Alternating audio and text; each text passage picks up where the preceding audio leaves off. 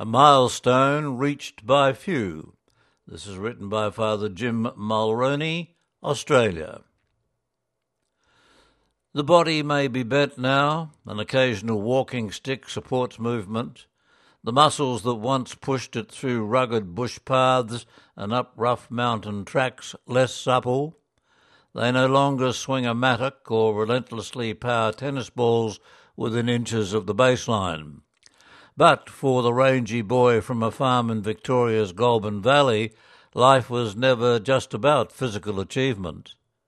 His keen intellect allowed an early entry into the Missionary Society of St. Columban, which provided a path to further studies in theology in Rome and scripture at the city's famed Pontifical Biblical Institute. However, Father Christopher Joseph Baker never forgot where he came from. After a teaching career at the seminary in Sydney spanning 22 years and 30 plus among some of the world's poorest people in Lima, Peru, he reflects on the profound value of respect, especially respect for the poor, respect for their aspirations, and respect for their dignity. I didn't have to pretend, he reminisces. I grew up poor. I know poverty, and I know people welcome you if you approach them with humility and respect. He was one of three boys from his family to join the Columbans. In my early days of teaching, my younger brother Pat was among my students, he recalls, and that helped me to always keep a, a perspective on the dignity of students. Pat was my brother, and the teacher student relationship did not change that. And this brought home to me that we are all brothers in one faith, sharing a common destiny. It helped me see all students with dignity. He was born on the 14th of January 1928. We had an irrigated property, some dairy and feed growing land, as well as a few sheep, he explains. But this was lost when the Great Depression hit in the 1930s. The family then moved to the small town of Tatura, while his father eked out a subsistence living on a pittance gleaned from labouring on government relief programs. Although he was still a young child, the stone faced indifference of the financial bailiffs repossessing the family farm is something that has never left him. Nevertheless, life went on. He began education at the local parish moving on to a government high school in a neighbouring town. But when he showed an interest in following his older brother Leo into the Columbans, he was sent to the Christian Brothers at St. Patrick's College in Ballarat to matriculate and learn a bit of Latin. In 1944, at the age of 16, he began his formation for the priesthood at the Society's stately Essendon House in Melbourne. Today, as he sips a gin and tonic in the very same room where he had studied and shivered through Melbourne's cruel winters, he rejoices in the heater and the more relaxed atmosphere it offers.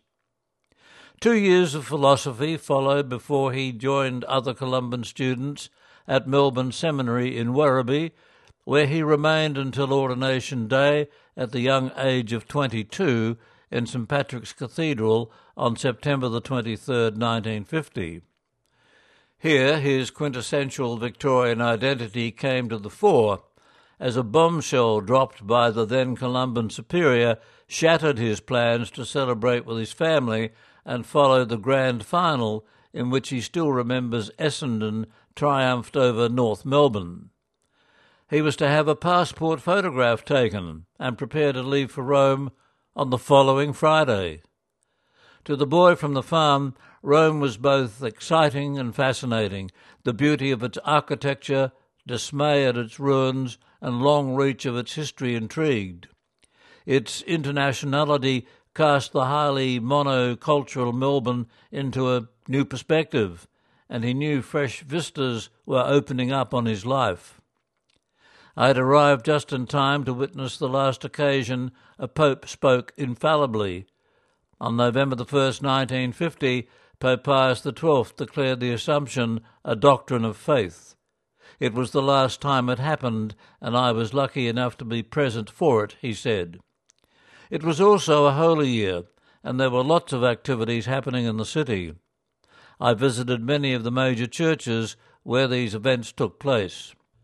In mid 1950, student days ended. It was back to the newish Columban Theologiate in Wahroonga to teach. And despite his international experience, the boy from the farm recalls with affection the space, the vegetable garden, and the cow and the fruit trees. I taught scripture as well as French, then a bit of Greek and Hebrew, he explains. But things were progressing and much energy was being put into the move to the spacious new building in North Turramurra, which opened in June of 1959. Columban Bishop Tom Quinlan came from South Korea. The Archbishop of Sydney, Norman Cardinal Gilroy, the abbot from the Trappist Foundation at Tarrawarra in Victoria, a consul from Formosa, the mayor of Ku-ring-gai, Father William Leonard, whose Columban brother was killed in China in 1929, and a great many more of lesser degree, all gathered for the occasion. It rained heavily, but it was a magnificent day, the 92 year old says. The very design of the building said a lot about relations between staff and students. It spelled trust, the two recreation rooms at either end of the structure. It was his home for the next 18 years, as rector from 1961 to 1966, then as acting rector in 1969. Teaching was always dear to his heart, and a note from a former student, a not so young Father Barry Cairns in Japan, telling him he still uses material from his classes on God's covenant promise, came as a testament to the value of his vocation as a teacher. He thanked his brother Columbans able to gather to celebrate the milestone in his life, many of whom had sat at his feet in the classroom for their study, conviviality, and dedication to their vocation. In his lifetime, he has been student, teacher, and pastor of souls. He had the opportunity to prepare others for foreign mission and later received the great blessing of being able to join them. It is a wide variety for one man, but always marked with his empathy, love, and sharp insight. Even in retirement with failing eyesight, he reads prolifically, and his comments on affairs both religious and secular remain as incisive as they were in his heyday as a student, teacher, and shepherd of souls. One of eight children, the past twelve months have been difficult for him, losing three of his brothers and a sister in law. And these he accepts with grief, but also a somewhat stoic trust in the communion of saints, to which he strongly believes we all belong.